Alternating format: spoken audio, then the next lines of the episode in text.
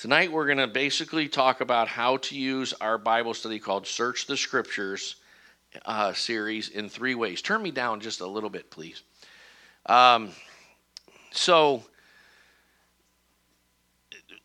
one there there are three possible ways you can benefit from what we're going to talk about tonight. Number one, individually, if you can kind of look at your life and say, I really don't value biblical studies enough uh, I don't have a lifestyle of studying the Bible regularly, often, thoroughly, uh, exhaustively, completely. If that's not part of who you are in Christ, that's a big problem. That's a huge problem because He is the living Word and the Bible is the written Word. And Jews and Christians have always become part, have always been called the people of the book. And it's clear from the Bible, three times in the book of Hebrews, for instance, it mentions that Jesus is the mediator of a better covenant. Uh, so, if um, the new covenant could never be anything less than the old covenant. And when you consider that old covenant people, part of, part of what you can get from reading the Old Testament is the times when the people of God really knew the Bible, they did well. And then there were times, remember, uh, we have a Josiah in our midst tonight running the sound. And Josiah, when he was eight years old, became king. Did, is that what happened, Josiah? No. Uh, I think it was a different Josiah, probably. Uh, and, uh, and he uh, uh, was, of course, being discipled by a godly priest, and, um, and, and his heart was toward the Lord. And so he ordered repairs in the temple, and in the doing of the repairs in the temple, they came across a copy of the book of Deuteronomy, and they read it, and they said, Oh, woe is us, because we have no knowledge of the Bible and the Word of God, and so forth. And, uh, you know, they, it, it led to a whole move of national repentance. And we're in a similar situation today. We have a situation where increasingly, in, you know, in 1953, John Bright in, in his book, The Kingdom of God, said the reason he was writing this book was because the Protestant movement had been known for its knowledge of Scripture. And today, there's a massive not reading of Scripture. Some of the least educated in Scripture people that we have had come to us have had associates and bachelor's degree in Bible study from Bible believing colleges, yet have, have only known some proof text approaches here and there and have never had kind of this idea that the whole Bible is the Word of God. And so it's a crisis. You know, the majority of people who walk in our doors that have come from Bible believing churches, it's actually been the, the fact that they've grown up in that environment has been more negative than positive in terms of their really coming to Christ. And one of the big issues, besides obviously getting founded on the gospel of grace and being truly converted to the lordship of Christ and the kingdom of God and so forth, is uh, just a lack of any kind of serious approach to studying His Word. So, one way you could benefit tonight is just by taking this in, taking some notes. We're going to talk about how to build a hunger for God's Word. A second way we can benefit from this tonight is um, if you have a heart to, to lead people through what we call the EPDC that we talked about two weeks ago evangelism, pastoral care, discipleship continuum. And we are trying to multiply. The whole reason we have a leadership team and we have about we have 13 people on the leadership team. We have eight people we've talked to about uh, doing certain kinds of studies and growing in certain ways that they could join the leadership team in the next year or two. The reason we need to do this is because we need to multiply the number of people who know how to disciple one person all the way through into maturity and completeness and fullness in Christ. And this, uh, knowing how to use the Search the Scriptures series, can be an important tool in doing in doing just that. I would say the two most important foundational tools, well, let's even say three. The, the, the, the top three, four, even maybe, let's say, that you could work on would be one, this whole search the scriptures idea. We, you know, you will find many, many, many evangelicals who have it in their mind and heart that the Bible is the Word of God and it if you do it graciously and wisely, it resonates with them kind of early on. Yeah, I don't really know the Bible, and I ought to. And sometimes they'll respond rather quickly to that. Beth was an example of that. She she knew the Bible, but then she did but she knew didn't know the Bible in as systematically and comprehensively in major themes approach, and it it kind of revolutionized her life to to think like that. Even though she knew, she actually took the Bible quite seriously and had thousands of notes and everything. She you know she just needed a one one other piece to the puzzle, and. Uh, but others, we've had guys that it's taken us one, two, three, four, five years to see them converted to taking the Bible seriously and that they know almost no Bible. So that's a second thing you can you can use this search the scripture series to, to serve people, to help people. Uh, some people have grown up in very good, even Bob Timer's testimony. I'm, I'm actually going to try to get Bob to record a small one, two, three minute testimony this summer uh, part of his testimony really is that he grew up in a church that takes the Bible very seriously. He'd heard the whole Bible taught. The, most of the people in his church took that seriously. It had just never came to him. In other words, that hadn't become part of his core values and his, his way of life as much as it should have been. And, it, and the Search of Scripture series had a lot to do with that happening. So, um, and that that happens all the time in churches. Like you know, we have uh, people who catch right on to why they should study the Bible more and why they should listen to podcasts and why they should read this uh, foundational books and the in the intermediate books and because the intermediate books will give you more of a how to study the Bible paradigm shifts and so forth. We have people who catch on to that kind of thing right away, and we have people who uh, it takes a long time for that to break through. I don't know the mysteries of all the reasons why. So that's a second way. Thirdly, uh, is for anyone who's going to lead one of our campus ministries or home group or whatever you might want to consider, especially if there's a number of people that you're ministering to who have it in their mind and heart that the Bible is the infallible, inerrant, perfect Word of God, yet they've never thought about the, the idea of studying all Scripture to look at the, all the themes of Scripture and look at all of what God's saying and look at it as one unified whole, uh, in you know, uh, based in the lordship of Jesus Christ, the King of the kingdom, and that God is establishing a kingdom in the earth by making covenants with his people and so forth. And, and they've never considered some of the major themes of Scripture like we cover in chapter 3 of the Kingdom God series for about 12 different, we, we cover like 12 different of the major themes of Scripture in chapter 3 of the Kingdom of God series. And until you start to look at Scripture in terms of reading whole books and understanding major themes, all you really have is your preconceived ideas that you're putting proof text on.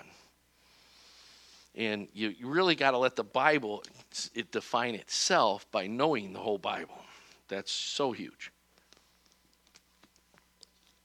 So that's the third way you can benefit from this. Now, before we get started on all that, I just want to talk uh, to you about where we're going and where we've been. Two weeks ago, we had a message on um, working with the heart of people that you're working with working with your own heart. Again, you can benefit by working with your own heart, working with some individual you're starting with, or if you're leading any group. Because, you know, the Bible says, watch over your heart with all diligence, out of it flows the things of life. And if you look at the parable of the, king, of the sower and the seed in Matthew 13, which we did, it really is the parable of hearts or the parable of the soil. And the soil is the heart of each individual hearing it. And it's the heart of a collective people. And the issue was that three of the four hearts that the Word of God came to under evaluated its importance. And so the, the parable is not saying that you should just farm the way the farmer in the parable is farming, where you indiscriminately throw the seed. That's an effect to, on one level, what happens in the world. The gospel just goes out uh, to what kind of hearts we know not. But when you have the opportunity to make relationship with someone, any good farmer works with the quality of his soil. there would be no farmer in the history of man, if you go back to when about 3500 BC, 500 years or so after Adam, when we start to have documents and records of various civilizations popping up, and, and there's things that can be read, all civilizations of all time have always dealt with the quality of the soil as part of farming. And so, um, one thing I would really encourage you to do is use the teaching from two weeks ago as a major thing in your thinking. I actually can't think of any more important subject, at least in terms of helping one individual move forward in Christ. Now, let me tell you something about teachings. There are issues in teachings like how well it was presented, how well it was organized, does it is it understandable at this education level or that education level? Uh, what style there was. Some people like this kind of style and that kind of style. And one of the things that we have in America today is most people have been, um, because of the entertainment industry, most people have been kind of uh, formed by or discipled by or become uh, accustomed to being able to hear a certain kind of style and not care so much about what's the actual content. So, the thing I want to say about two weeks ago is I did that message having thought about it throughout the day with no notes. I don't know if it was the best organized message. So you have to, you know, like what I'm encouraging you to do is look past that and work through to what actually is said and make that a major part of your thinking. A major part. Like working with people's hearts that they evaluate Christ, His kingdom, His people, His word, His spirit, that they evaluate these things as the most important part of their day every day so that they really are converted into what the Bible calls followers of Christ is, a, is the number one issue you can work with. And of course, the gospel is, is central to, the, to how you work with, with hearts. Does that make sense? And if you can get away from the instantaneous sinner's prayer view of conversion and get back to a more biblical view of conversion, you may be working with someone weeks, months, or years uh, to see them converted to to uh, to the reality of, of the real starting points of the kingdom of God, and that's unfortunately where we're at in, in our in our culture of spiritual confusion, our culture of entertainment, our culture of shallowness, our culture that doesn't read. Sometimes when people don't read the Bible, it I, I I don't know this for sure, but I'm pretty sure if you look at the, what the scripture has to say about reading the scripture, it's a major sign of whether a person's a, a real or a false convert, whether they're hungry to read the Bible and, and consistently read it or not. So it's alarming that we have so much non reading of the Bible in the church today. However, my hope is that there's an additional issue in that we're just a culture that doesn't read and is not very disciplined. And so even people who really have something going on with their heart toward God just don't make that transition to to uh, become readers and studiers and love God with all their mind as well as, you know, their heart, soul and strength. And so my hope is is that uh, as we it, it does seem like there's been fruit over the years as we continue to always talk about, somebody accused me once, they said, Greg is always, every message, he gets into why we should read the Bible. And uh, someone was upset about that. And so Jason Hale, one of our wonderful elders, said, uh, said, uh, well, he'll probably stop talking about it when we don't need to hear it anymore. and I said, well, thank you, Jason. A good point. so, uh, you know, so for what it's worth, I don't know. I haven't gone back and thought, listened to the teaching and thought about it. I can't stand listening to my own voice and listening to. I never go back and listen to my own podcast, which I probably should sometimes and study my speaking style. But I did do it without notes, it just out of my thoughts. So it's possible it's not the best organized teaching, but it's not possible that it's not one of the most important things you could think about. And so I'd really encourage you to make sure you listen to the, the one from two weeks ago and get put some major thought into it. All right, so with that in mind, let's get into this Search the Scriptures series. So uh, let's talk a little bit about the titles, first of all. this the series comes from John 5:39 where Jesus is talking to the religious leaders that are rejecting him. Uh, the whore of Babylon, as Revelation calls them, uh, the Jerusalem leaders, uh, in, who, you know, he came to his own people, John 1, and his own people did not receive him. And so um, he's talking to them and he says, You search the scriptures because you think that in them you have eternal life. It is these that testify of me. And then he goes on to say, And you are unwilling to come to me. And the truth of the matter is, anyone who comes to Christ comes to the scriptures. They're inseparable. If someone is really coming to Christ, they're really coming to serious study of God's word and meditation on it, reflection, repentance before it. It is a major delivery system of the grace of Jesus Christ. And uh, so Jesus is making that clear. The scriptures testify or bear witness to him. Anyone who wants, who has it in their heart, when you are born again, when you're converted, God gives you a new heart that wants to know, love, serve, and be intimate with God. And anyone who has that is hungry to study the Bible, as much as a newborn babe is hungry to nurse.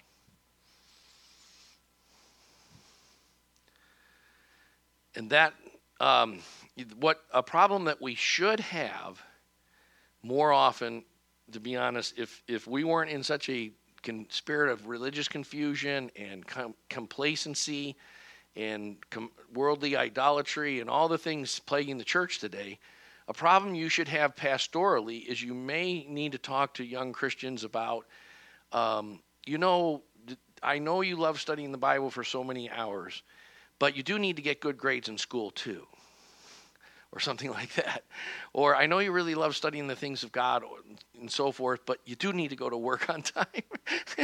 you know, uh, and you could, you know, like you can find ways to listen to the word on the way to work in the car and in the shower. And uh, you can put scriptures on your dashboard and in your bathroom and, and all this kind of thing. But you really, you know, God has called you to live the word and so you can't study it all the time, every day. We should be having to have talks like that with people. Now, I've had the privilege of having had a few people in my life that I've had to talk to like that. But uh, that has not happened that much in the last 20 years. And that's because of just all the cultural changes that have gone on. But really, that's the case. So let's look at this Search the Scripture series. Um, all through the Bible, the Bible talks about the Bible. So, and the Bible interprets the Bible. And you study what's called hermeneutics, the science of how to interpret the Bible, the two most important principles is that the whole Bible is about Jesus Christ. The second is that the Bible interprets the Bible. And so you have to know the whole Bible to interpret any of the Bible. So those are really important principles. Now, that doesn't mean when you're first reading the Bible, you won't get true understanding from it. There's a doctrine called the clarity of Scripture, which basically says this when a person's heart is being drawn to the kingdom by God, or if it has been drawn and they have repented and been born again, they will get, God will speak to them as they read the Scripture. And He will speak true things to them. However, until they study and study and study, they will still have a mixture of insights they get and insights they miss. Which, unfortunately, insights they miss also translate often into wrong ideas that they're carrying. So, the scripture always yields more and more clarity, more and more truth, more and more wisdom, as you continue to delve into it more and more and more, and especially as you do comprehensively. And that's what we're after. And we want to use the Search the Scripture series as a service, especially to Bible believing Christians who have been indoctrinated that the Bible is inerrant and infallible, but somehow have had a disconnect that I actually ought to study it all. And so 2 Timothy 3:16 becomes a huge verse at the start of this. All scripture is inspired by God. And an even more important verse in a way Uh, they're, well, they're complementary. Psalm uh, 119, verse 160 the sum of thy word is truth. Because a sum is, is, is arrived at by, a, by adding a series of numbers together.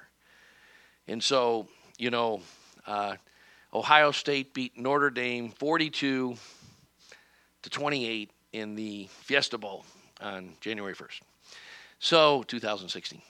So, if you start taking away uh, the six touchdowns that add up to 42, you won't have 42. if you say, well, let's just give them three of the touchdowns. Well, that would be 21, and they would have lost the game. So, sums are, you know, the, the idea of Scripture is the sum of the word is the truth.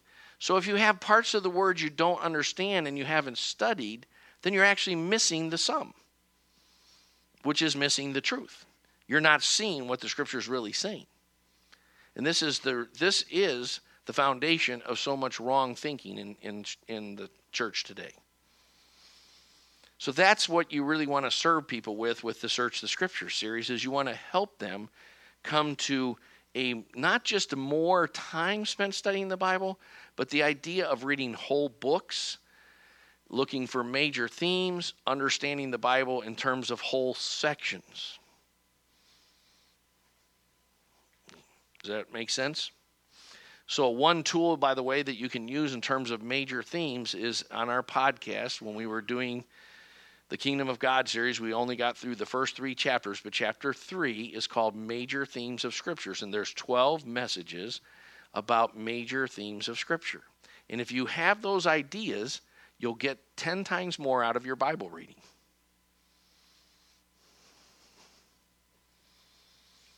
So, now, the way this is set up is if you look at the title page, there are six major sections or type of, of topics.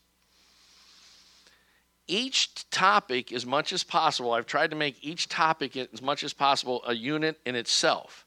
So that if somebody jumps in when you're dealing with, say, the fourth topic, major themes of Scripture, they'd still get a ton out of it, even if they haven't heard the first three parts.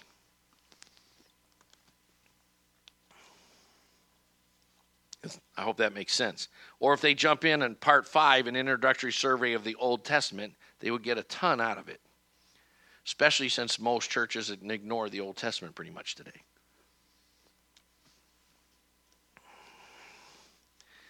So keep that in mind. Then, within that concept, I try as much as possible to make each study a topic in itself so that if they just heard that one topic, they'd still get a lot out of it.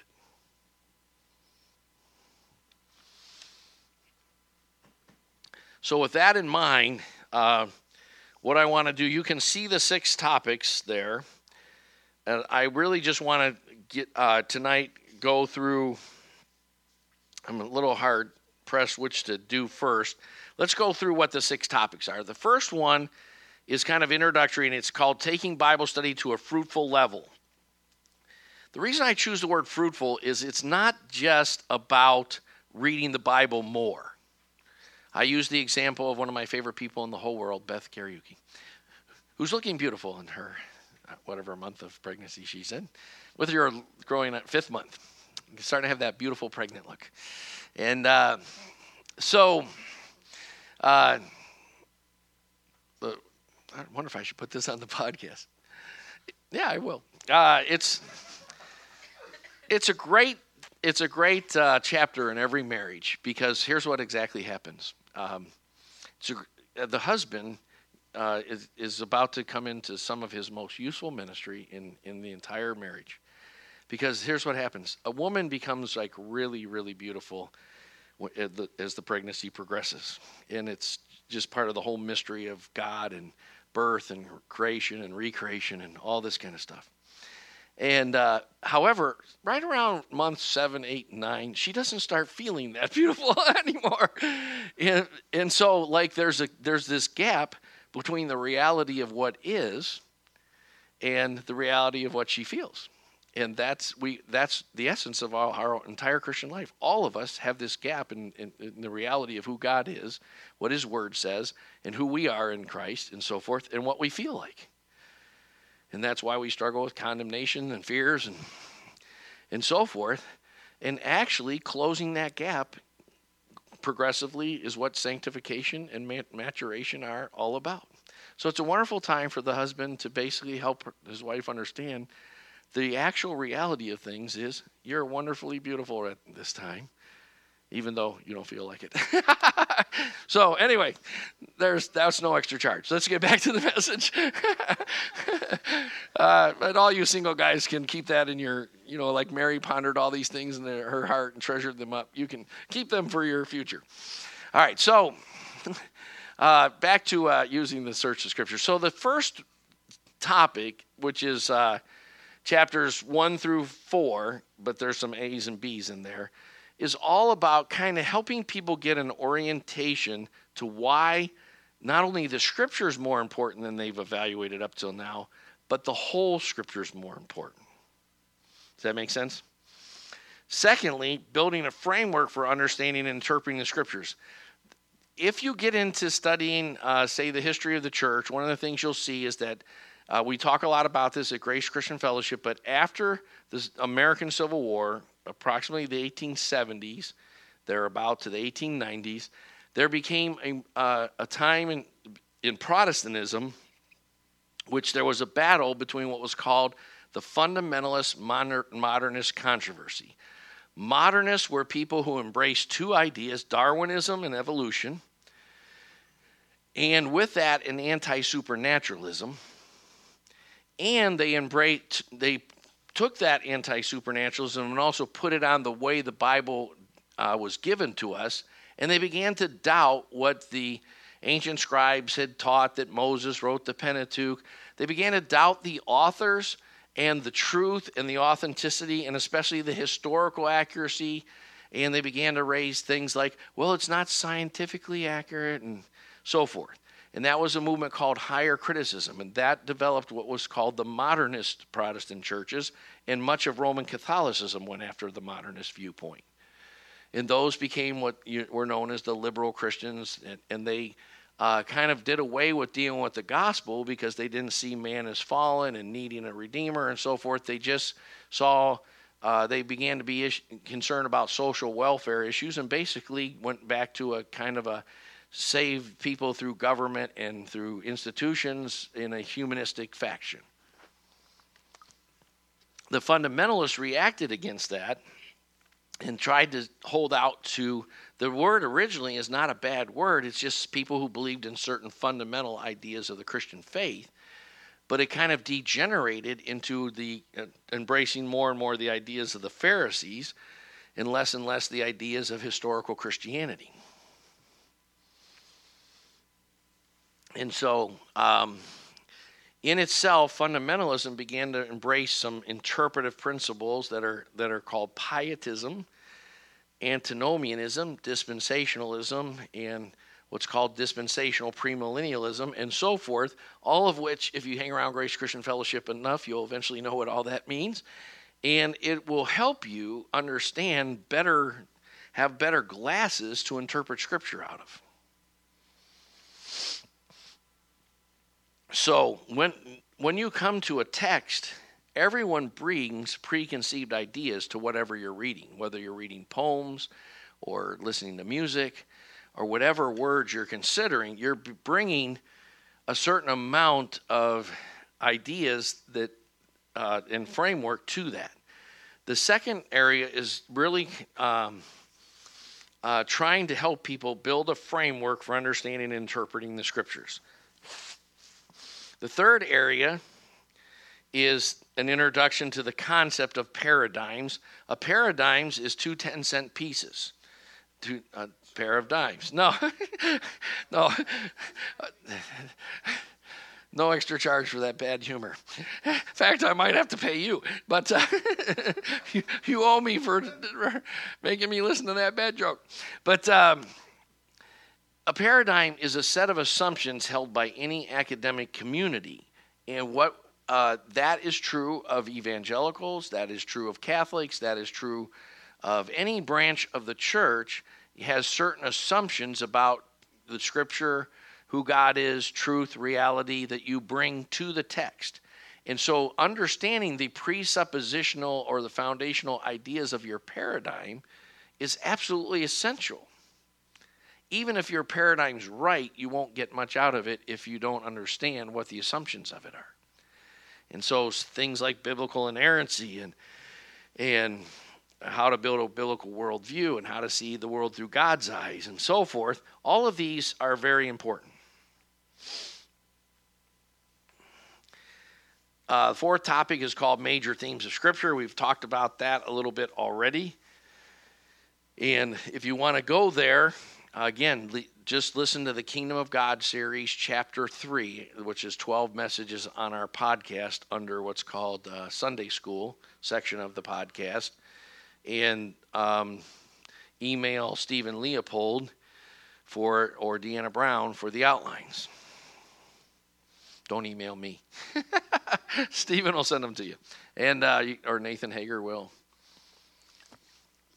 Uh, so, um, and and we are we are actually actively rebuilding the website so that the outlines will actually be on the website with the podcast uh, something that I've always wanted from the beginning, anyway. So, next is an introductory survey of the Old Testament, and then finally, an introductory survey of the New Testament. And I have extensive notes on the introductory survey of the New Testament, especially uh, that you can get off of, uh, you can get those from Stephen as well. So, let's go back and go through topic number one taking the Bible study to a fruitful level. Part one is the Bible on the importance of Bible study. And again, use this three ways for your own growth to help one other individual or to help a small group that you're trying to build on. So, the first thing is just what I call tips to getting started and growing our hunger to read and study God's Word. Again, we've dealt with this over and over and over again, but for some reason, there's a disconnect going on where supposed Christians who don't show much evidence of being converted to in many cases, we run into people who show evidence of being converted to Christ, but they still don't read the Bible. Or at least not more than just little devotionettes, and, they're, and therefore they're bringing forth the fruit of raisinets. You know, they're uh, dry, they have many misinformed ideas, uh, they're not on fire, they're bound up with insecurities or shyness or you know, they're just not who God wants to set them free to be. You know, they're, they're not uh, part. They're not part of a world. You don't like meet them and go, "Wow, that's a world conquering force I just talked to." that's what you should come away with when you talk to a Christian. Like, wow, this person is like awesome. they're going to change the world. Uh, they're a threat to the social order. they are the new social order. Uh, whatever. So, tips to getting started. Uh, number one, there's an importance to setting goals. And you'll see that when we get to tonight, when we get to uh, chapter four, we're going to look at the uh, a whole teaching on setting annual Bible study goals. So that's one thing you might talk to people individually about. You might jump right to chapter four and say, let's talk about the idea like, do you have Bible reading goals? And do you have a realistic plan to, to enter into those goals? Number two, make sure they understand the major sections of the Bible, which I'm about to take some time to give you, okay? Now, they should be able to do it. I'm going to walk away from the podium so you can just, not to show off, but just to see. Anybody should be able to do this if they've been a Christian more than a few weeks, really. One year at the max. Like they, you should teach someone this in the first year you're discipling them, and and hold them accountable to be able to give it back to you, without having to look at their notes. And it's as simple as this the Bible exists in an old covenant and a new covenant. The old covenant you don't really have to go into this necessarily right away, but the Old Covenant should really be called the Hebrew Scriptures because what we think of as the Old Covenant started in Exodus 19, 70 chapters into the into what we call the Old Covenant. So more accurately, they're the Hebrew scriptures that that are from Genesis to Malachi, the 39 books that the church has always accepted as the word of God. By the way, where that came from, around 90 BC, uh, a group of scribes uh, of Israel basically said there started to be some competing books to the 39 books that the, the, Israelites had always accepted because there began to be what's called apocryphal books that began to emerge. So a council was held, and the 39 books that we have today were decided upon as the Word of God. Jesus and the apostles accepted those 39 books, and that became the practice of the early church. Okay, now, at after the Reformation, there, the, there was what was called the Counter Reformation, and approximately 1542. That's you can check the dates. And I'm not always perfect on remembering dates out of my head. There was what's called the Council of Trent, which was kind of the Catholic Church. How do we respond to the Protestant Reformation? And they added six books to the Old Testament at that time called the Apocrypha. Most of those books deal with the time between Malachi and Matthew. Malachi was written approximately 396 to 392 BC, approximately, uh, or 396 BC it was written, approximately 392 years before the birth of Christ, because Christ was born about 4 BC. So uh, Christ entered his public ministry about 26 BC. So really, between in the in the first Gospels were written in the 40s uh, AD. I said BC. Christ around 2680. So really, there's um, there's 430 approximate years between Malachi and the writing of the New Testament books getting started. Okay, now that's an amazing period of time. If you think about it, uh, you know, Jamestown was colonized in 1607, Plymouth Rock was 1620, so we're coming up on the uh, on 500 years since the, the founding of, of Plymouth Rock. In five, five years from now, we'll celebrate the 500th anniversary. So 430 years is a pretty significant amount of time. It's approximately the, the length of the book of Joshua. In the book of, I should, I'm, i meant to say the book of Judges. Um, and Judges is a very similar book to America's history because Judges is all about how a godly covenant people uh, backslid over a 400 year period. That's the history of America in a nutshell. And um, so you need to understand that there's those two sections of Scripture. Then break it down from there. The Old Testament or the Hebrew Scriptures breaks down into four sections, the, which have some subsections. So the first section is called the Pentateuch, which is Greek for five books. It's also called the books of Moses or the law of Moses. And it's referred to as the law in the scripture or Moses. You know, in Luke 24, twice Jesus talks about how uh, all the scriptures, including Moses and the prophets and the Psalms, testify about him. Right? So those five books are the foundation of the entire Bible.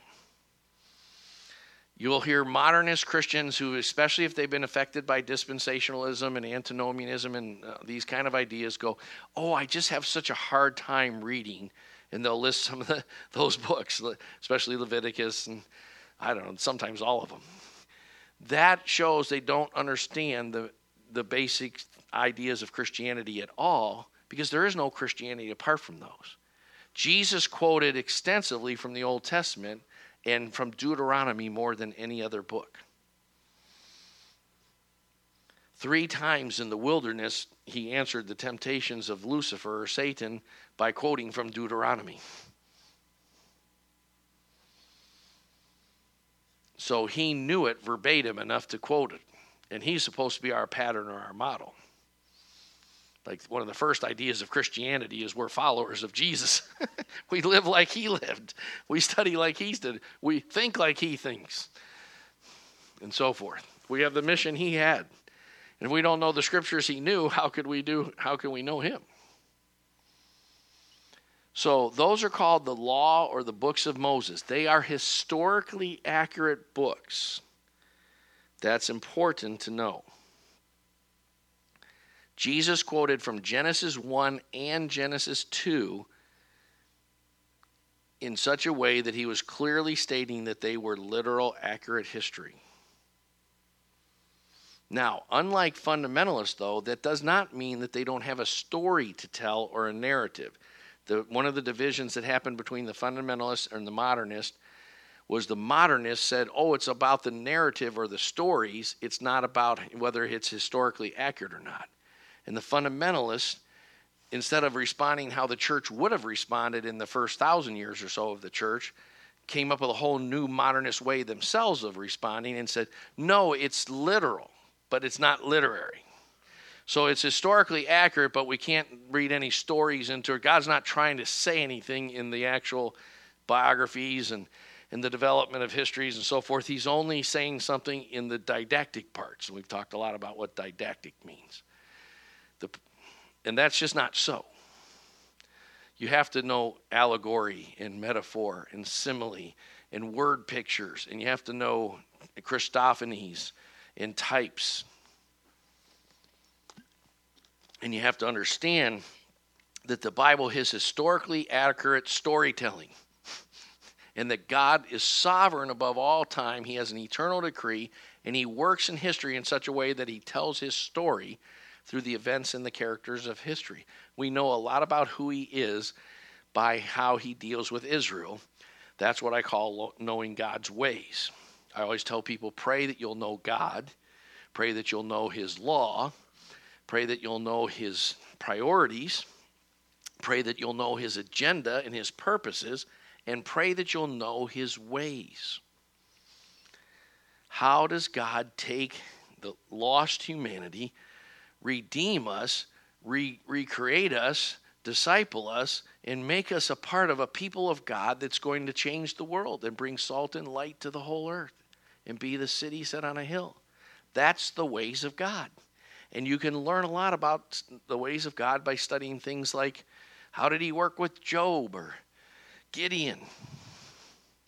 I like I actually like to call certain people I'll always say call certain people mighty and powerful this or that person uh, because the angel said to, to Gideon, "Oh, thou mighty man of valor." So I'll sometimes go, the great and powerful. I like to especially call Anvesh the great and powerful Anvesh, and uh, because I'm prophesying to him. I'm not just kidding around. I am a little kidding around, but mostly uh, just I'm proph- prophesying his destiny. So that's the Pentateuch. Next is the books that they call the historical books. Now, this is very, very important point. Do not miss this next point. I don't wait for Beth to finish talking to Edwin, so you should. I got to make sure you don't. That's okay, but I want to make sure you don't miss this. Many of the sections of the Bible are mislabeled. So you need to understand that and label them correctly. So the, what's called from Joshua to Esther, you'll often hear called the 12 historical books. They are the 12 other historical books. Because Genesis through Deuteronomy are the first five historical books. That is huge. Because even among many fundamentalists and conservatives, they give away the ground that the, the, the first five books aren't historically accurate. And if you have, don't have that, you got nothing.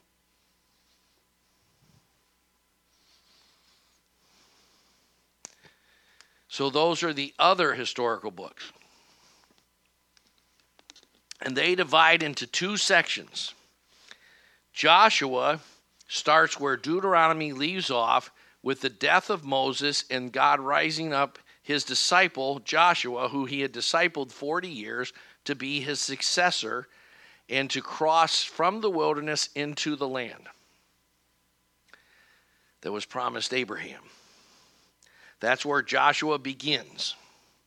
The first five chapters of Joshua have a lot of stuff about why you need to daily meditate on the scriptures and why uh, in in uh, what God's calling you to as a leader in your family, in the church, in your place of business.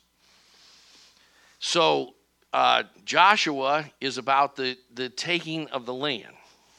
It has a lot to do with things that we're up against today. They don't completely take the land. So Israel gets into this history from there on where they got one foot in the world and one foot in the king, kingdom, and they got enemies in their midst. And, and the Bible makes it clear that He prepares a table before us in the presence of our enemies.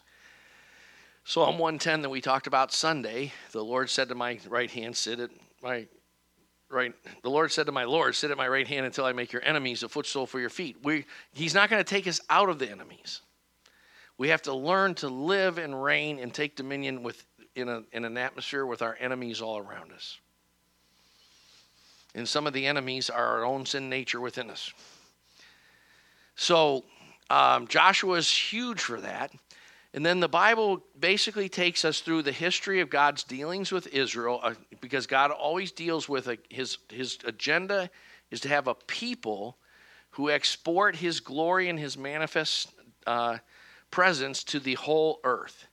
They export his ways, his law, his way of life, and fill the earth with the knowledge of the glory of God. And and uh, and he does that by making covenant with people. First, the eternal covenant, the, the Adamic covenant, the Noahic covenant, the Abrahamic covenant, the Mosaic covenant, and through the Mosaic covenant and so forth, uh, Joshua through Esther is a history of God's dealings through that covenant with His people, who are supposed to be bring His kingdom to the whole earth, and continually don't do that.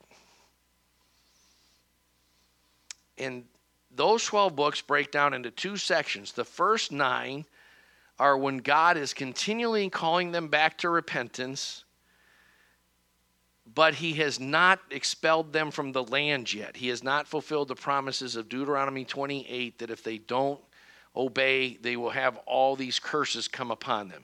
So there are some judgments against them, but they are primarily military judgments. Uh, but more foundationally, weather judgments and economic judgments. God always has progressive judgment. Weather and economic things lead to eventually military conquest. but up until 722 BC, Israel had not been conquered. Now they come under the influence of other kingdoms and they make bad alliances, and it's clear that they're there be it's very similar to our situation today, where our country is in, increasingly a debtor nation, and we increasingly uh, can't win any wars. We just get bogged down in them because we have we don't have any clear agenda, or we don't even know what we're doing. And and Israel can does this more and more and more. And so they're making one, you know, one chapter they'll make a covenant with Egypt to protect them from Assyria and so forth. And they're they're progressively compromised. But that leads up to the, the exile of, of the people of God, which of course have part of the story is the is is after Solomon, Israel is divided into two kingdoms, the northern kingdom of Israel and the southern kingdom of Judah. And the northern kingdom is conquered in 722 BC, and the southern kingdom in 586 BC. So Judah exists uh, for another 136 years after Israel goes into exile. Now, the, la- the second section of those 12 books is Ezra, Nehemiah, and Esther. Those are the three books written after the exile. They're called post exilic or post exile books. So Esther happens when they're in captivity. And it's, and it's actually God's dealings with Israel when they're in another nation altogether.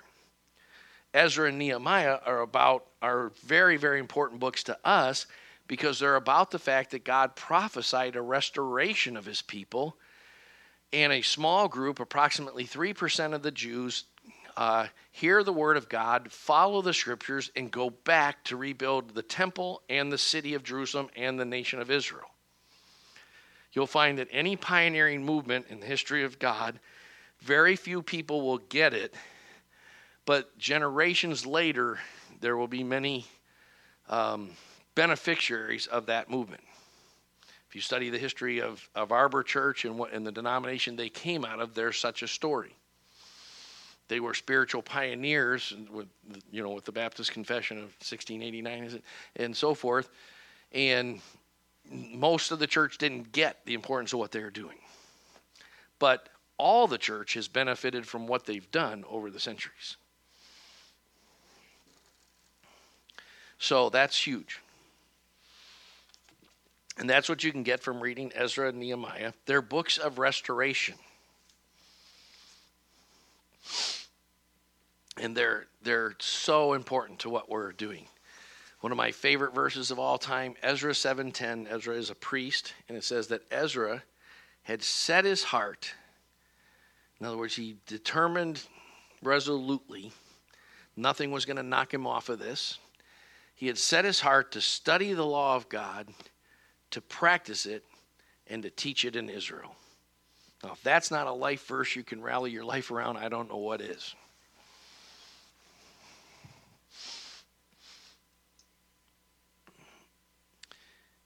Now, um, I'm going to, the next section of the books is called the wisdom or poetry books. We're going to come back to that because I'm going to talk about the prophets first. The last section of the Old Testament is called the prophets. And in itself divides into two sections, the section, second section of which divides into two sections. So uh, the five major prophets are called, are called Isaiah, uh, Ezekiel, Jeremiah, and Daniel. Now, that's only, I just listed four guys because I didn't list Lamentations, but Lamentations is written by Jeremiah. So there's actually four major prophets who write five books called the major prophets. Jeremiah, or Lamentations, which is only five chapters, is considered part of the major prophets because it's written by a major prophet, Jeremiah. And Lamentations is a really, really, really important book because it's, it's, uh, it's something that I've seen uh, come upon Beth, picking on Beth tonight many times, is this burden of weeping over the state of the people of God in our day and longing to see God restore his people. If that that has got to become the passion of your life. You have to ask God to make that who you are. That you weep over the lost, that you weep over the condition of the church that you're zealous. Zeal for thy house has consumed me. That has to become who you are. And Lamentations is all about that. The people of God have gone into exile.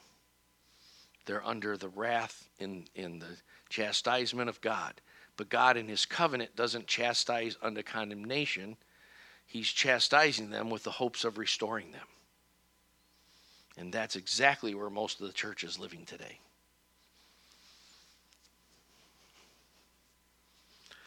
You'll see over the next generation or two, Christians wake up more and more and more to like our Christianity is not Christian. That's why our children are not staying in the faith as they grow up. That's why every every church is getting less zealous over time and more compromised and less knowledgeable and, and they can talk about how they were on fire in the 1800s but they're that's just not how they are today and that's almost that's that is so mat, massive today that there's not enough exceptions to it would that there were lots more exceptions there are some and then you have all kinds of churches that have zeal but no knowledge or wisdom and you have churches with knowledge and wisdom with no zeal, and, and it's it's a mess. And and God wants you to be burdened for that, and He wants you to be pioneering out of that and taking as many with you as possible. It's like we're you know we're going with Ezra and Nehemiah. Don't you want? I, I want to convince you that you should come with us. That's really kind of what we're trying to do. So in the prophets, there's those five major prophets. Then there are 12 minor prophets. Now, they're not less important, they're just shorter. One of the things, the key, there's two two things I want to give you about the minor prophets because we can only cover so much tonight. The one thing you should know about the minor prophets is that there are 12 of them, just like there are 12 other historical books. And and they overlap. So at the beginning of each of the minor prophets, it'll talk about how Joel prophesied in such and such a time period, and it'll list the kings of Israel or Judah that were the kings. So go back and correlate that to the historical books so you understand the context they're prophesying in. Because they're not saying weird things about the end times so that TV preachers can make lots of money by saying crazy stuff late at night and, and sending for their pre, premillennial dispensational nonsense books. That's not what they're they're they're actually prophesying in a real historical context about real historical things. It's not about Russian helicopters or, or some nonsense like this.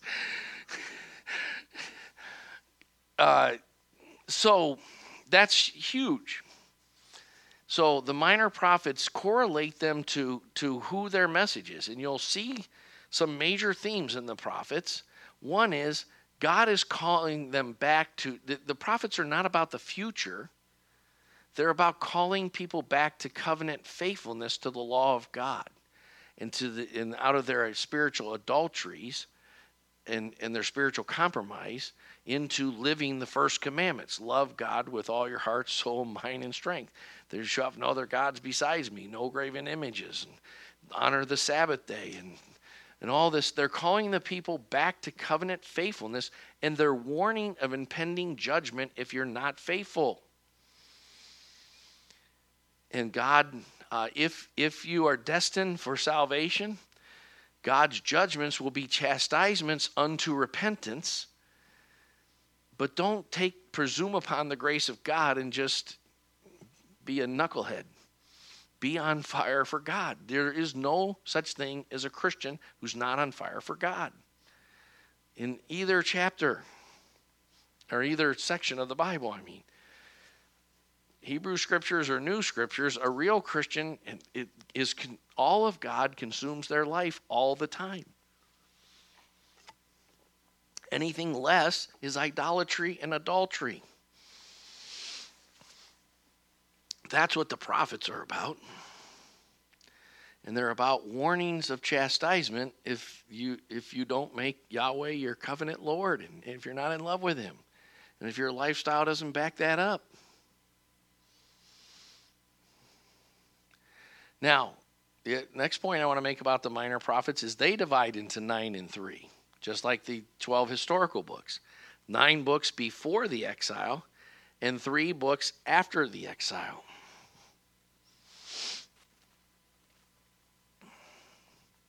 So Haggai, Zechariah, and Malachi are prophesying at the time of Ezra, Nehemiah, and Esther. That's why if I lots of times I'll read half of the Old Testament in a year.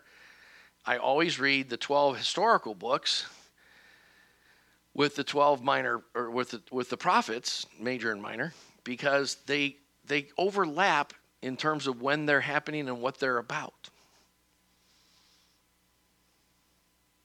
So you want to make sure you help people. So right there, you've given people a lot of framework, uh, but we skipped the wisdom literature. So let's talk about that real quick. Hopefully, everybody is there anybody here that is is this a little new to some people? I would imagine it is. That this must this must not be like this cannot be new to you. This is like what you're supposed to teach a person their first year of being a Christian. They, this is how you get them oriented to, to starting to read the Bible. You should give this to every new believer. And that, that's your responsibility. You're supposed to know enough about this to take a young Christian through it. We, you know, that's how we break down this clergy laity nonsense. You're supposed to be able to disciple someone in this stuff. Very important. So we the, the only part we didn't cover is the five wisdom books, or also called poetry books.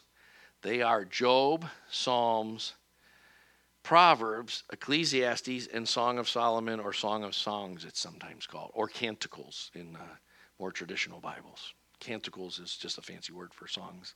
What kind of song? But um, what you need to know about them is the first one is Job, and I never read it when I was a young Christian because I thought it said job. No, I'm just that's just an old joke. um, Job is interesting because it was probably written by Moses, and it's one of the most historical books of the Old Testament. We don't need to fit it on a CD, so it's okay. Um, uh, so uh, we can't go into that in that much detail. Job is a great book about the dealings of God and the ways of God. Psalms, I, I do want you to be able to read Psalms, Proverbs. The rest of it, here's what you need to understand Hebrew poetry is the only poetry in the whole world that's translatable without losing its beauty to every language. As if God knew that he was going to export his word to the whole world. Oh, gee, I think he did. As if he planned ahead. And the reason is because most poetry is, is based on the rhythm and the rhyme and um, in in uh, word metaphors and word plays and stuff, and so therefore it doesn't translate well from one language to another. Hebrew poetry is based on the vividness of the imagery, so it translates well into any language. So, like in Proverbs, it says, "Like the fool that refeats his own folly, is the dog is like a dog that returns to its vomit." Uh, certain brother in our church was sharing about how their dog got sick and did poo poo all over the house and, and I'm like, oh, that's so gross. And they were saying, oh, it was so gross. And uh, and like that's what when you read that proverb, that's what you're supposed to think about. Like a dog, little dogs, they eat their vomit and it's so gross. And, and you're supposed to go, ooh, that's what it's like when I keep doing the same sin all over. It's like eating my own vomit. I should probably quit doing that.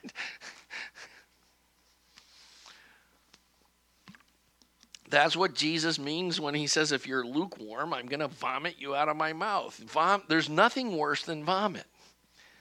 I mean, I can deal with blood and poop and every I just can't deal with vomit. Like if somebody vomits, I have to ask for someone to come and fix.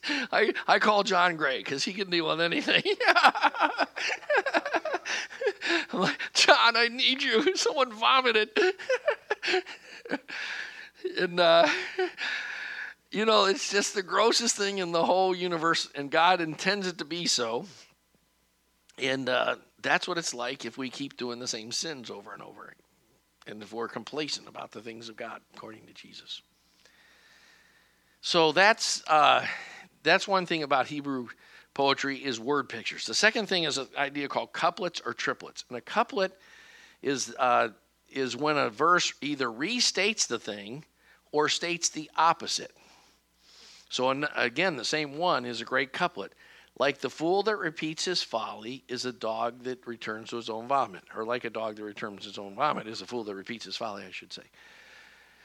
So it's basically two lines saying the same thing and using a word picture to, to, to illustrate the, like, that's what it's like when you keep repeating your folly. So that's kind of, a fool that repeats his folly is kind of a didactic statement, is like a dog that returns to his vomit, is a word picture statement to emphasize what that didactic statement means. Does everyone get that? So help help a young Christian know that because like you, like how could you not love reading the Psalms and Proverbs? I'm amazed at how little people know Proverbs. Like I used to read Proverbs approximately 8 or 9 times a year for many years in my first and and the reason is because sometimes the couplets will state the opposite. So Proverbs is filled with the wise person does this and the fool does this. And basically when i was 17 years old and i became a christian and i read that for the first time i said oh my god i'm like the fool. About 90% of the time i was the fool i'm hoping that now about 90% of the time i'm more like the wise man i'll have to uh, go through proverbs and keep score no but uh, hopefully god is helping me do that but that's why i loved reading it because I was a young man who had not walked with God and I was a fool. Now, we can't say anything like that in our modern day because it's not politically correct. I was what the Bible calls a fool. The fear of God is the beginning of wisdom. And fools don't fear God. The fool has said in his heart, There is no God. A fool is saying in his heart, I'm going to get away with this sin. This isn't going to cost me. I can continue to do whatever it is that is displeasing to God, and He, and you can't. You're killing yourself. Don't fool yourself. Do not be deceived. God is not mocked. Whatever you reap, that or sow, that you also reap. Most of the church is out there shaking their fist at God and their behavior, mocking God with their lifestyle. It can't be so. So there's an introduction to the Old Testament. You know what? Most of you know the New Testament enough. I'll just try to be real quick here. Five historical books are the foundation of the New Testament. Now, ironically, each of the writers of the book was in, in their own heart and mind was writing a new Pentateuch. But the church decided over time that the five collectively are the new Pentateuch. But Luke and Acts together are like a new Pentateuch in themselves. John is really like a new Pentateuch. Matthew is clearly like a new Pentateuch. Luke is clearly like a new Pentateuch. So our whole faith is based on those five books a real Christian should be reading the Gospels and the book of Acts over and over and over again. That should be a lifetime way of study. Because your hundredth time through Matthew, you'll start to see all kinds of things that you didn't see the first 99 times. And you'll regularly and often have that experience. And a lifetime of study of the Gospels and the book of Acts is well worth it it will always yield great fruit. Because how can you run out of ways to think more about Christ? Right? Um, then the next section of the New Testament is the 13 uh, epistles of Paul. And he's sometimes called the apostle of grace, sometimes called the apostle of the Holy Spirit. Um, he certainly, uh, because of how he was sent out in Acts 13, he lays down really a lot of what's the, the pattern for the church. Um, so then there's nine more books of the uh, of the New Testament and they are also epistles. An epistle, I used to think when I was about four years old or five years old that an epistle married an apostle. But uh, that's what do you think when you're in Catholic kindergarten. But uh, the apostles were married to the epistles. But uh, no, the apostles wrote the epistles.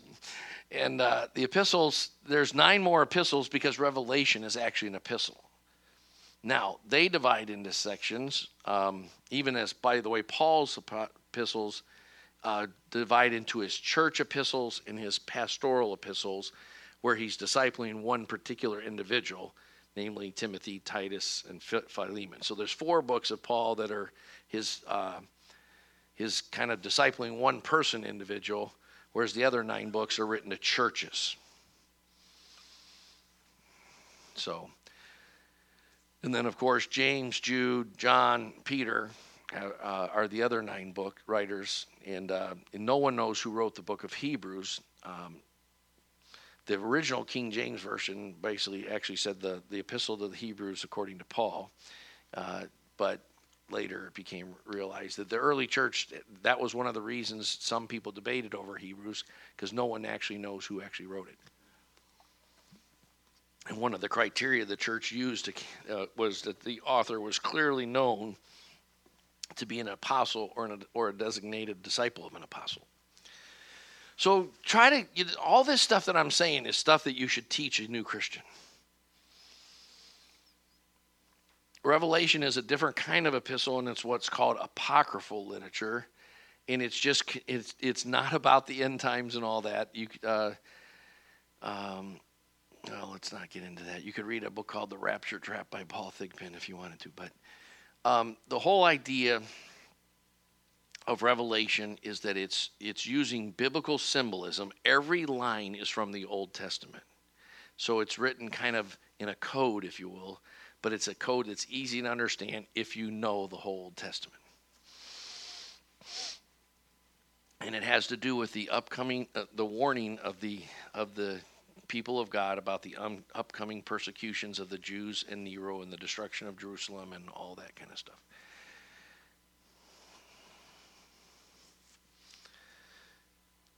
Now, there are ongoing principles that, that I'm not going to get into tonight how to interpret Revelation. Uh, if you want to, I'll talk to you more about that. The, in that book called the the the, um, the Rapture Trap by Paul Thigpen, he gives five historical views of how to interpret the book of Revelation. So even if you're not going to read the whole book, you could read that chapter. So you understand that there's different ways, but the modern view of it, of it being about the end times and stuff like that. He, he talks about where that came from and why that's kind of crazy and how it yields a lot of craziness. So that's uh, we're still on on point one B of part one, the Bible and the importance of Bible study. That's a little overview of the table of contents. I take many new Christians through the table of contents of their Bible. I bracket off the sections and I have them take notes on those things, what I just said.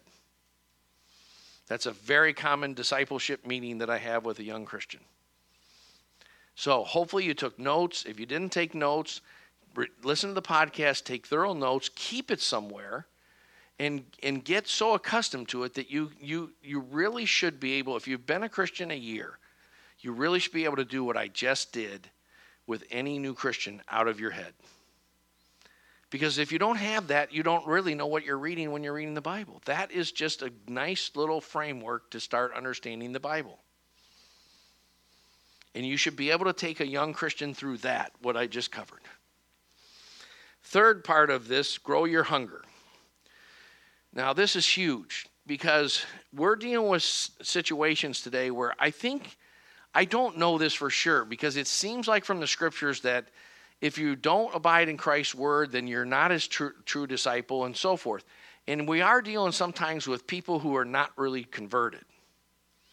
But here's what I suspect I suspect that there's people who have been born again and there is life going on and so forth and we're just dealing with a time when character is so bad and people are so undisciplined and people are so bound up by by evil behaviors, especially the uh, you're, if you're dealing with people under 30, many of them are so addicted to internet pornography that it's captured their whole life.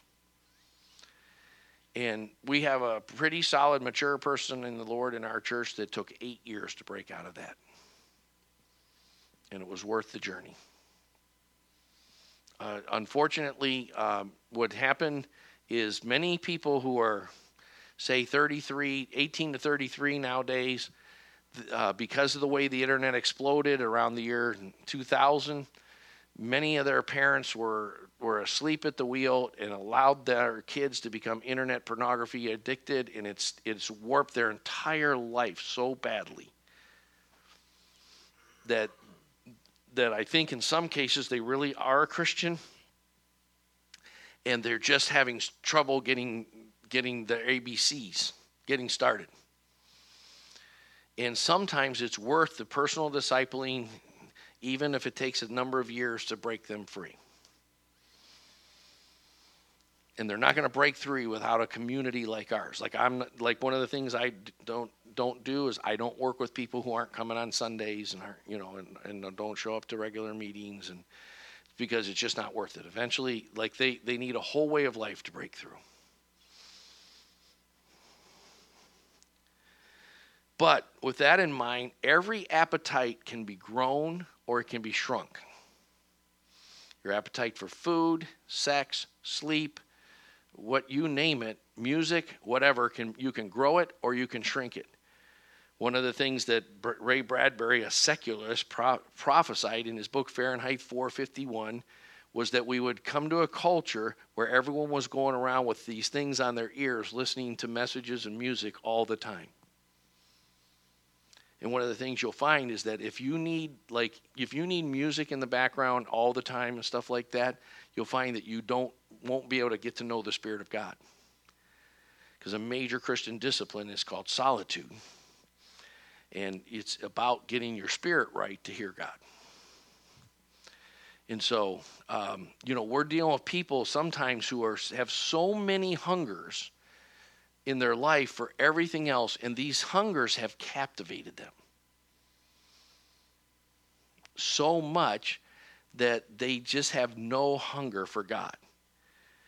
By the way, many of you on the, the leadership team, I've asked them to fast one day a week, and I asked them to reference a particular teaching by John Piper, where he basically postures, postulates, or his thesis is, his idea is, that almost all American Bible teachers say that we don't fast in our day because we're too lazy and we're too undisciplined, and fasting is not fashionable. He says that we don't fast because we're just not hungry enough for God. And other hungers, as Matthew 13 brought out in our teaching two weeks ago, the, the, the, the word is choked by the hunger for other things, by the desire for other things. So when people have hungers that are really strong in their life for irrelevant music, uh, irrelevant social media, irrelevant or, or not just irrelevant, but damaging pornography or whatever, they need to go through a process of growing a hunger for God. And you need to disciple them in that process. And they, one of the keys that I always tell people is try to monitor whether you're trying harder than them. You can't, hey Sam, would you find me a bottle of water, which there may be one in my study or downstairs. You can't help somebody grow uh, if they're if if you care about it more than they care about it. Like when I'm discipling someone, I'll give them certain assignments and so forth, and I'll kind of monitor over time if they're starting to put some effort. Because if they don't, I can't, you can't help them if they don't care. Violent men enter the kingdom of God. They've got to develop something from God that they want God. You look at how many times the Bible says they were devoted to this, the apostles teaching the breaking of bread, devote yourself to prayer, you know, and so forth. Keep alert. If you if you if their hunger for the things of God, you know, I had a kind of a breakthrough with perhaps the most messed up person we've ever worked with. I don't know. There's so many. It's hard to say. It's starting with me like I'm in the top five or so of the most messed up people we've ever worked with. But uh,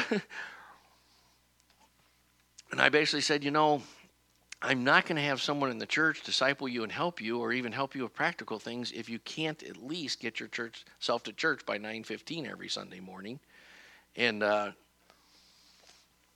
and don't be late, and quit leave, quit, you know, and pay attention to the messages. You you've got you've got to look for some sign of life that they're trying, you know, like seeds will break through concrete to grow. You got to look for some sign that they that, that they're wanting to enter the kingdom of God, that God is drawing them, that they're putting to death the deeds of the flesh. And so this thing about a hunger is huge. Every appetite you feed grows in power.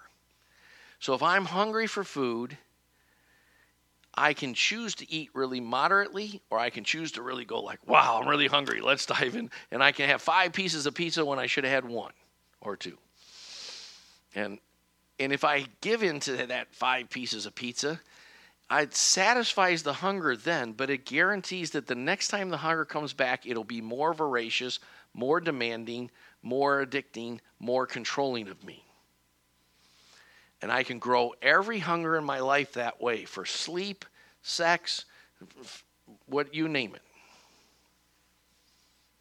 Even hungers for revenge and unforgiveness and all those things. You can shrink them or you can grow them.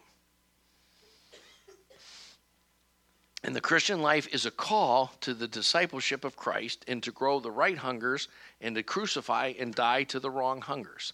That's what it means to become a follower of Christ. So, what you want to tell people is to get on a Bible study program, go back to point A, set some goals, and keep working with them to keep those goals.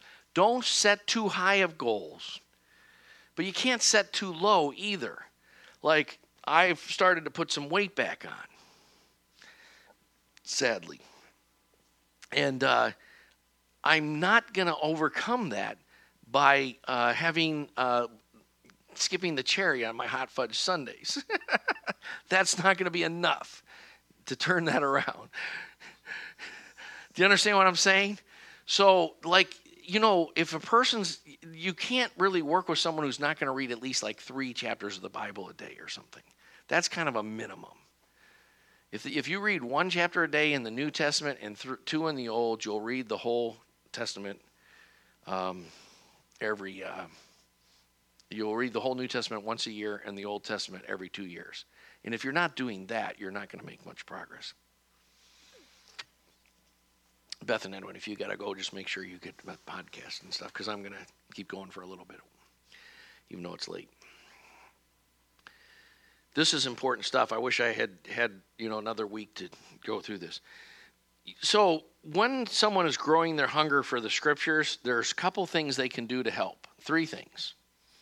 One, set some goals. By the way, a side little issue find out what Bible they're reading. We deal with that in the chapter 7a, three kinds or philosophies of translations. But if they're reading a King James Bible, talk them out of it. Because unless, usually, if they're having trouble studying the Bible, they're probably not someone who reads a lot of Shakespeare and is really well educated.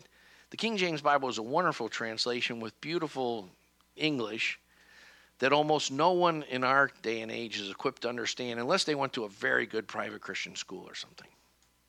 And they're really a good reader and they really understand how to read 17th century English and get a lot out of it. For the most part, it keeps people from knowing their Bibles. So get them to read the English Standard Version. If they're not a good reader, it's the most accurate, easy to read translation. If they're an excellent reader and a serious Bible student, New American Standard is a little bit more accurate, but it's a little harder to read. New King James is also high on my list of recommendations. So that's one point. Find out what Bible they're reading. Because I've run into lots and lots of times where people go, I just keep trying to read the Bible, but I can't understand it, and I don't get it, and then I quit, and so forth. And it turns out they've been in, grown up in a church where you only can read the King James Bible, and they just they and they just don't have enough they just don't have enough vocation, uh, vocabulary and educational background to get anything out of the King James Bible, which is an excellent translation if you know how to read 17th century English. But languages change over time. A second point here is ask them to memorize some of these scriptures in the Bible on the importance of Bible study, which we're going to get to in a minute.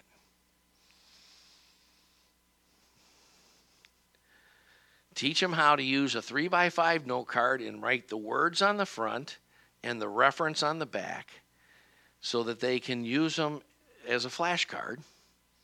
And I memorized literally around 3,000 Bible verses that way over the years. I'd carry them around in packs in my pocket. And you so you can either look at the back, the reference, and go 2 Timothy 3:16 and then without looking at it, you go, all scripture is inspired by God and profitable for reproof and correction. And then you flip it over and see if you got it right. Or, you know, Stephen's favorite, Hebrews 4.12. The word of God is living and active and sharper than any two-edged sword and so forth. So, um, get them to read some, to memorize first and foremost Bible verses about the Bible. Because that will any because that will feed that appetite and they'll be growing that hunger.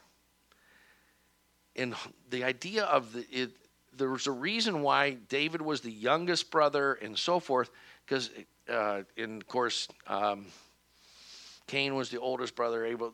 Often in the Bible, the youngest brother rises up to slay the older brother. You know, Jacob was younger than Esau by a couple minutes.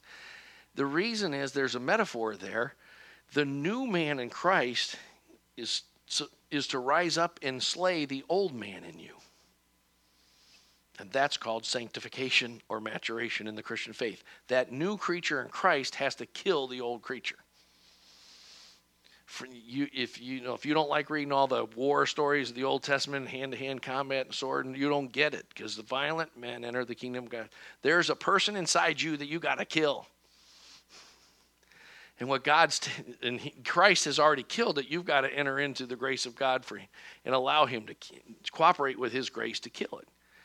So you know, there's, you know, you you get this like, all this stuff's going on in my life. What's God trying to do? Kill me? Yes, that's the point.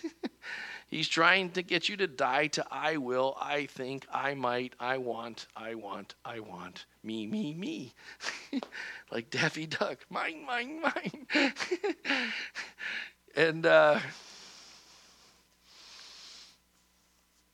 so that's another thing. So memorizing scripture and then just actually praying every day. I pray every day for a hunger for God's word, a thirst for his spirit a desire for intimacy with Him, to love what He loves, to hate what He hates.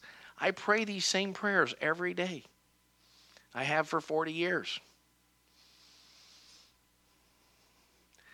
God, help me know your ways. I have just a basic list. Help me love your word more and more. Help me thirst for your spirit. Help me desire the intimacy of fellowship and, and, and not, not be willing to compromise the intimacy of fellowship with you for any sin or any time out. Help me love what you love. Help me hate what you hate. Don't let your people be ashamed through me, O Lord. Let me know your law.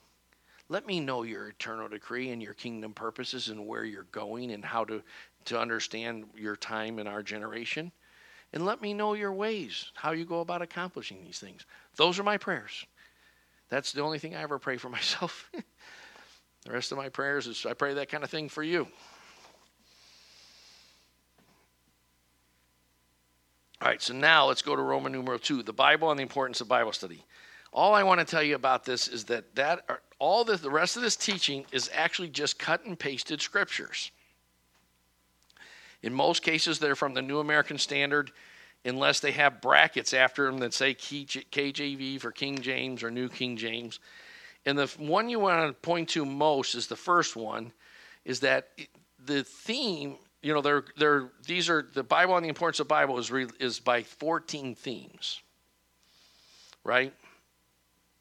And, or 14 practical results or effects of Scripture. And the first theme is that the Word of God is about Jesus, and the only way you can get to know Jesus is to know the Word. You can't know Jesus apart from His Word.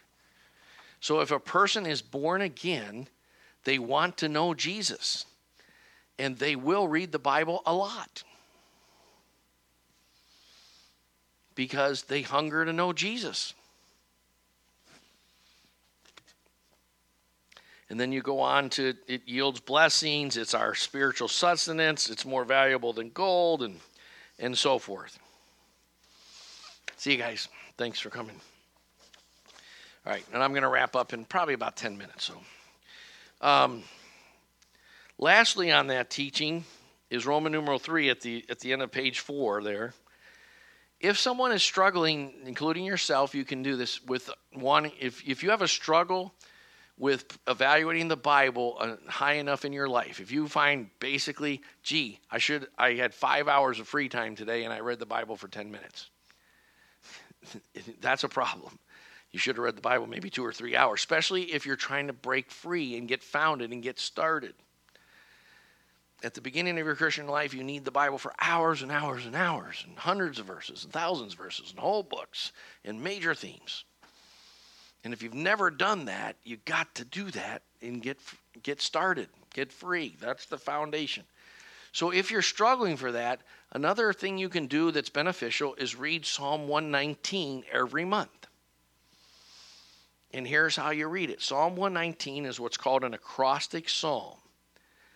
There is one section of eight verses for every one of the 22 letters of the Hebrew alphabet, which translates to 176 verses. Now, if you read one section a day and you're faithful two out of three days to do it, 22 out of 31 days in a month or 22 out of 30, you'll read the whole psalm every month. And just use a little tally system, mark it off, and at least read the eight verses of the next section every day, and then go back to the beginning and do it again. And every month read Psalm 119 because it's 176 verses that are couplets. So, whatever 176 plus 176 is, 340, 352. 352 lines about the Bible and why it's important. it's all meditations on the Bible, on the importance of Bible. That's where I got this, stole the idea about the Bible on the importance of Bible study from, from Psalm 119. And so if you find yourself not reading the Bible enough, read the eight verses of the next section of Psalm 119 every day. And just make it your goal once a month to read Psalm 119 and pray over each section and say, God, help this become the prayer of my heart. When the psalmist says, Oh, how I love your law, it's my meditation all the day, then you pray, God, that's not true of me. I don't love your law like that. And it, it's not my meditation all the day. Change me, save me, make me able to proclaim that like the psalmist proclaimed. How can a young man keep his way pure? By keeping it according to your word. Your word's a light unto my path, and a, a, a light unto yeah my path, and a, and a lamp unto my feet, and uh, so forth. Psalm 118, 105. Uh, did I flick them, flick them around? Well, the whole, uh, you know, anyway, you know, the sum of thy word is true. Psalm 119, 160, so forth. So you know that's another that's another thing you can do to grow your hunger for the word if you don't get that hunger for the word you'll never get started in the christian faith. You will stand before god someday and he will you won't want to do that. I don't know. You'll it, um, you know every parent has this experience. There's kids that you're just you love them all but there's some you're just so proud of, and you're like, wow, how could God have given me a kid this great? And then there's some you're so, you know, disturbed by and brokenhearted for. And you don't want, you want to move out of the place where God is grieved over your state of being. And you can't do that without making the Bible your way of life. All right, the next uh, handout here is the Bible on the importance of reading the Old Testament according to the New Testament. This is just a supplement, it's not one of the chapters. It goes along with the Bible and the importance of Bible study, but it's just a front and back page of scriptures from the New Testament stating very clearly why you need to read the whole Old Testament. Because that's a major problem you're up against today, is almost no Christians read the new the Old Testament. Especially in evangelical circles. Part two is called A is called multifaceted types of knowledge. We're not going to go into that tonight.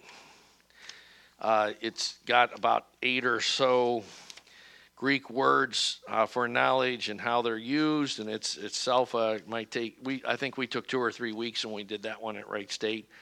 Uh, part 2b is called uh, on the search of scripture series is called the virtues and pitfalls of knowledge um, and that's uh, a discussion more with some questions because one of the things you'll get a lot of times is um, as j.p moreland in his excellent book called love god with all your mind documents that part of the fundamentalist modernist controversy was that fundamentalists developed an anti-intellectual bias and so um, almost all fundamentalists or evangelicals say the Bible is the Word of God, but they actually have all kinds of ways of undermining their reading the whole Word of God. And so, and it's, you know, a conundrum, it's a puzzle. But um, what you'll find is that all, any Bible believing Christian today will have certain objections in his heart and mind about, like, you got to be careful of knowledge. and it is never a good policy like when you're in sales, you don't like ignore your customer's objection. What you do is you address it clearly, concisely, and hit it head on, and then you move back onto the positive. But this is actually important that you that you acknowledge there are some pitfalls to knowledge related to in an improper way. if your knowledge be, is not rooted in the fear of God and in biblical inerrancy and infallibility, and if it's not, if you're not going to go to the level of understanding theological paradigms and hermeneutics so that you study the whole Bible, and especially if you're going to allow your knowledge to become a pride trip. That's every person who has a gift in studying the scriptures will deal with pride. And knowledge puffs up, but love builds up. Some translations will say love makes arrogant, but actually, the Greek um, there is um, a play on words where it's basically saying knowledge blow knowledge, knowledge is like a hot air balloon. You know, we y'all we actually use that kind of terminology to say he's full of hot air. Uh, you would say that about someone who talks a lot, but they really don't know a lot. Anybody know anybody like that? it's called modern culture. Um, everyone has an opinion. Now, there's less gracious ways of talking about that, but we won't go there. And it's this whole idea that, you know, knowledge has this way of puffing up, but love builds up. Love is actually, so knowledge that's rooted in humility, the love of God, intimacy with God, the true gospel, because the true gospel leaves no room for pride. The true gospel is that you're a total loser, totally lost, totally conquered by the power of sin and by demons and by the world system, and Christ rescued you and is rescuing you, and you need his rescue every day, and there's no room left for pride. So there are some pitfalls to knowledge, and you want to acknowledge that. But uh, 2 Peter 1 2 through 11 is, is on that, if you have that outline, is a, a whole bunch of verses that start with grace and peace be multiplied to you in the true knowledge of God and of our Lord Jesus Christ. And he goes on to say, for this re- very reason, applying all diligence in your faith, supply moral excellence, and in your moral excellence, knowledge, and your knowledge, self control. So you are actually to be always adding knowledge uh, to your Christian faith. That's what the Bible says. All right, five. Part three is called Five Approaches to Bible Study. We're we're really late, so I'm just going to say this. Um, I can go through this in more detail with you if if you've never been through this. But the whole point is all five of these approaches to Bible study have some validity. They all have good points and they all have negative points. But the re- we list number five as systematic and comprehensive approach based on 2 Timothy 3 16 and 17. In Psalm 119, verse 160, the sum of your word is truth. What you're trying to do with that Bible study is help them see almost all Christians have used one or more of the other four approaches, but they have not done approach number five, a systematic and comprehensive study of the whole Bible. Almost every Christian you talk to, especially if they're of the millennial generation under 35 years old, will, even if they're a serious Christian, they'll have read a little bit here and a little bit there, but they've never read like whole books of the Bible, nor the whole Bible. And what you really want to try to do is what I try to do is convince people to, in the first five or 10 years of their Christian life, read the New Testament 10 or 20 times, read the, New, the Old Testament five or seven times, then zoom in and study characters or study particular areas and passages. Get the background of the whole Bible first as your foundation. And we argue for that at Grace Christian Fellowship every Sunday in both John's teachings and mine. We're trying to convince you that you got to have that kind of background if you're going to walk with God. And that's really what part three, five approaches to Bible study, is designed. So when you're discipling people, Deanna Brown, try use this outline to try to help them see that there's some great points about the devotional approach that almost all people use, or the topical approach that almost all churches use for teaching. There's great benefit in character studies. However, they all that has limitations as well, and they really need the background of a systematic and comprehensive approach. That's the whole point of part three or chapter three of the Search the Scripture series. Chapter four is setting annual Bible study goals, and there's a whole section there in Roman numeral two about seven points about setting goals. Any person you're discipling, you should go through that teaching, the seven points about setting goals. Stephen, got that? Because um, without goals, people, you, if you aim at nothing, you'll hit it. Right? You cannot live life without goals that are written down and that you're reviewing regularly how I'm doing on my goals. If you if you don't have clearly stated goals that you're clearly making progress on, then you're just a crooked individual. The, the path of least resistance makes both people and rivers crooked. you just do what you feel like doing from hour to hour. That's what an unbeliever does. Unbelievers live by the, the lust of their flesh every day. And they don't think long term. And even some long uh, unbelievers think long terms in, in terms of this life, not eternally long term. So that's important to help them understand uh, the seven points there about setting goals because you can't set your goals too high you can't set them too low. There's all kind of points about it being challenging but not unrealistic and stuff that you need to, to, to disciple someone in. Uh, next is uh, chapter 5a the primacy of scripture. By then you're getting into section 2 on your on the topics and how the, the scripture is the starting point for all true knowledge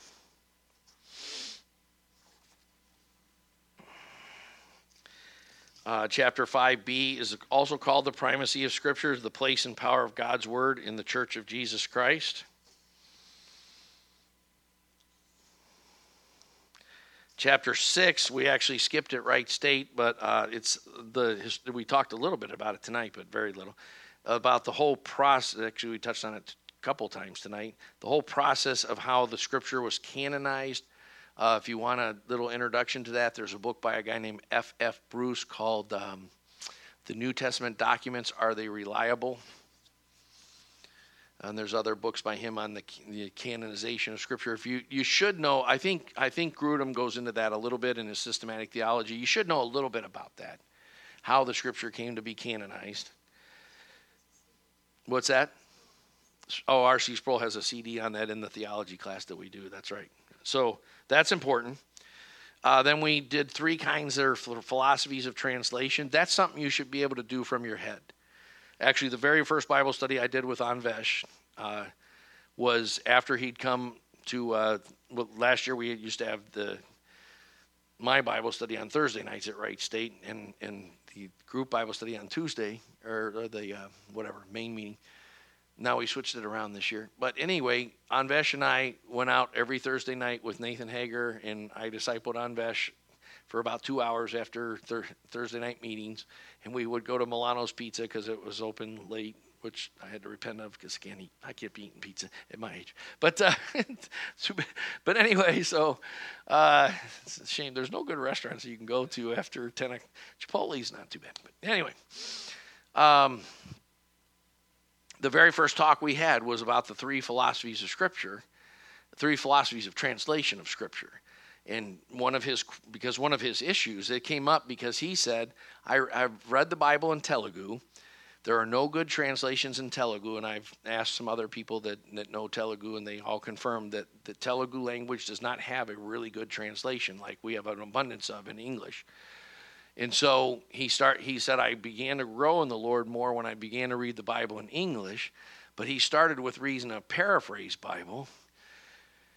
And um, I helped him under, and then he moved to a dynamic equivalence, but I helped him understand why he wanted to read a literal equivalence, and he got an ESV study Bible, and he's grown tremendously just from switching the Bible he's reading out of if you're not reading from what's called a uh, complete equivalence or literal equivalence approach to Scripture, within English are primarily the New American Standard Bible, the English Standard Version, and the New King James Version. You should be studying the Bible out of one of those three. If you have an NIV, throw it away, get get rid of it, and get a good Bible. because dynamic equivalence translations should only be used as a supplement to a good translation. That's kind of important. So uh, then we talk about Bible study tools. Take them through, like make sure they know how to use BibleGateway.com and Biblia.com and that, that kind of stuff. And definitely Bible Gateway and Blue Letter Bible. You, uh, you know, I'll actually teach people how to look up Greek words in the Blue Letter Bible. It's a piece of cake. Anyone can do it.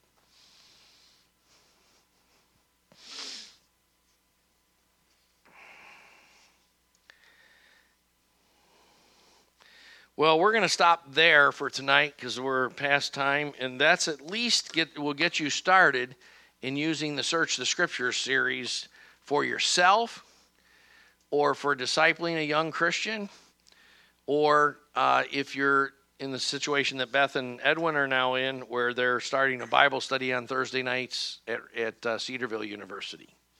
And one of the things you'll find out is that even at a Christian college uh, most people have just read a little bit of Bible here and there. It's more of a proof text on preconceived ideas than it is this sit, read the whole Bible for yourself. And that leads to disaster. You, you, if there's anything you want to help them do is take their Bible study to a fruitful level, which in order for their Bible study to become fruitful, they need to read whole books of the Bible. They need to read the whole Bible and they need to look for major themes and ideas of the Bible. Amen.